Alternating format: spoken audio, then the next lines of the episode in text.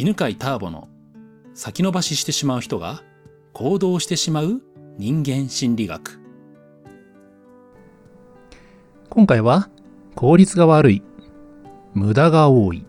時間がかかる人の強みについてお話をしましょう。自分のことをね、効率が悪いなというふうに思っている方、その方はこの音声を聞くとですね、自分が素敵だなと、えー、肯定的に捉えられます。効率が悪いというのはね、まあ、無駄が多いとか時間がかかる。まあ、あとはテキパキできない。余計な手間をかけてしまうとか、えー、意思決定に時間がかかるとかね。何かやるときに遠回りをしてしまうとか、同じミスを繰り返してしまうとか、無駄な動きが多いとか、あと学ぶときにはですね、人よりも、えー、遅い。まあ、そんなところにもね、具体的には出てきますね。自分って効率が悪いなと思っている方はね、えその効率が悪い人だというセルフイメージを肯定した方がいい理由があるんですね。まず、セルフイメージ全般に言えるんですが、自分をね、え、マイナスな、ネガティブな見方で見ることによって、余計にですね、効率が悪くなるんですね。私は効率が悪いなーって、無駄が多いなーって、ダメだなと思えば思うほど効率が悪くなって無駄が増えてしまいます。で、その心理メカニズムはどういうものかというとね、自分のことをダメだと思うと、まあ、それは自己否定感になりますね。自己卑下が始まります。そして、人と比べて自分は劣っているというね、劣等感にもなっていきます。つまり、自己肯定感が下がるわけですね。これらは心理的なストレスとなります。そして、この心理的なストレスを感じると、脳の機能が低下するんですね。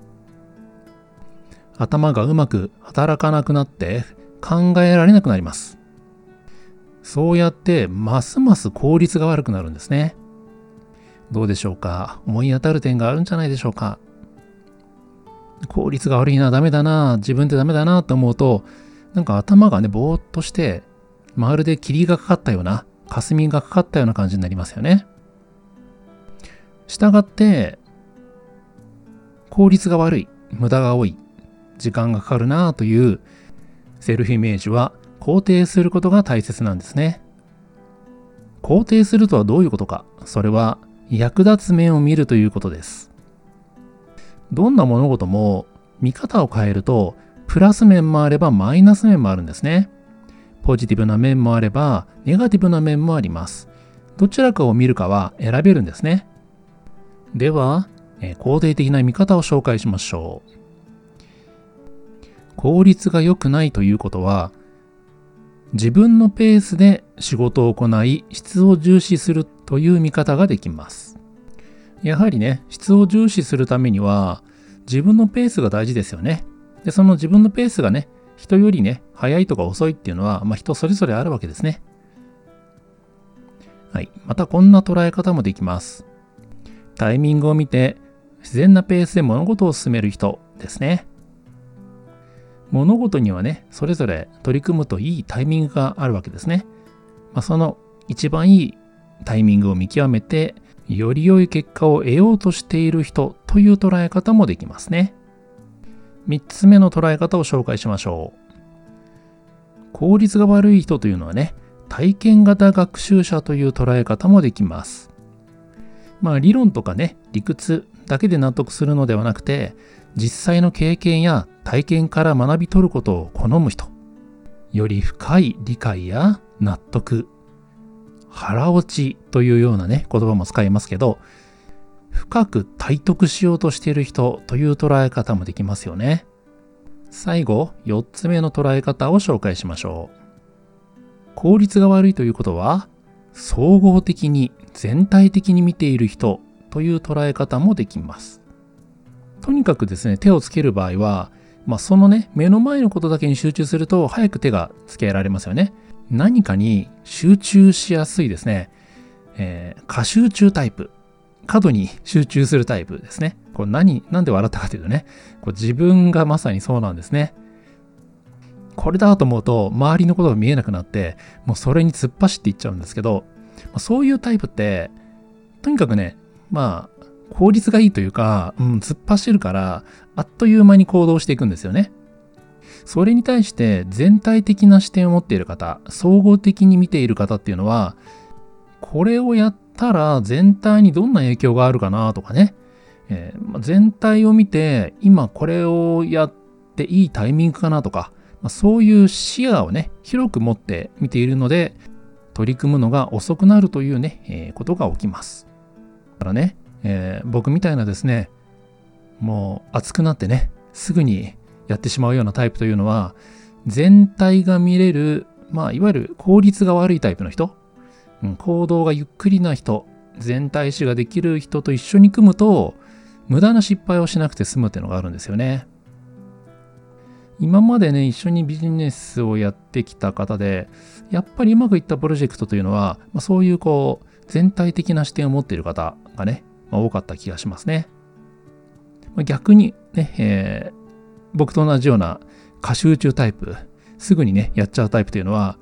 2人で盛り上がってバッとやるんですけど、えー、後々になるとね、致命的な問題点を発見するっていうね、もう少し早めに考えておけば見つかったんですけど、2人でね、熱くなってね、よしやろうみたいな風にね、やって、で、避けられたであろう失敗をしてしまうっていうのもね、あります。はい、今ね、4つ捉え方を紹介しました。自分は効率が悪いな、無駄が多いな、ね、時間がかかるなっていう方は、今挙げた4つのセルフイメージのどれかをね、えー、まあ、採用もしできたらいいですね。で、こういう話をするとですね、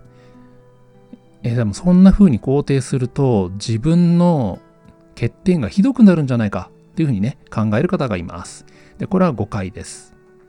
肯定するとひどくなるのではなくて、それは逆でね、否定しているから効率の悪さがひどくなってるんですね。それは最初にね、説明しました。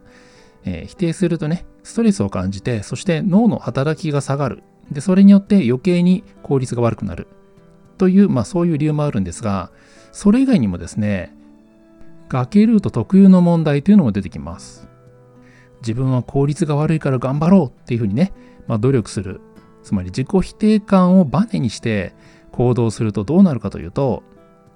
いつもストレスを抱えた状態で動いてるわけです。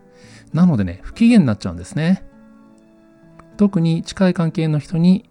えー、その不機嫌さが出てしまいます。また、効率が悪いのにね、えー、それを改善しようとしてないように見える人に対しては怒りが出ます。まあそれからさらにですね、効率よくね、しようと思って頑張ってんのに、それを誰かに邪魔されたと感じると、また怒りが出ます。まあそんな風にね、えー、否定して頑張ったとしても、それは、ま、結局、